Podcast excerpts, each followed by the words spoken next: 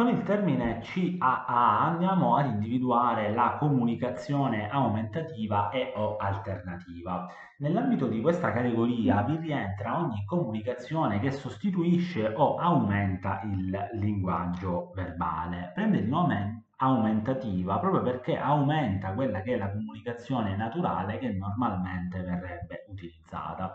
Per porre in essere una comunicazione aumentativa e o alternativa si utilizza qualsiasi supporto di facilitazione che rende il linguaggio intellegibile a tutti, compensando le difficoltà di comunicazione sia espressiva che recettiva.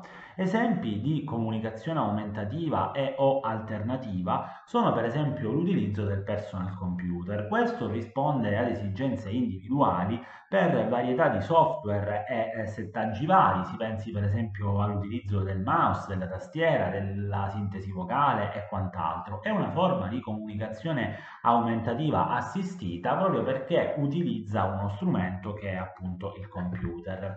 Altro esempio è il linguaggio dei segni per le persone sorde. In tal caso la comunicazione aumentativa e o alternativa che diventa esclusivamente una comunicazione alternativa, in quanto la persona ha perduto l'uso della parola o dell'udito e attraverso il linguaggio dei segni riesce comunque a comunicare efficacemente. In tal caso si parla di una forma di comunicazione non assistita perché non utilizza altri dispositivi.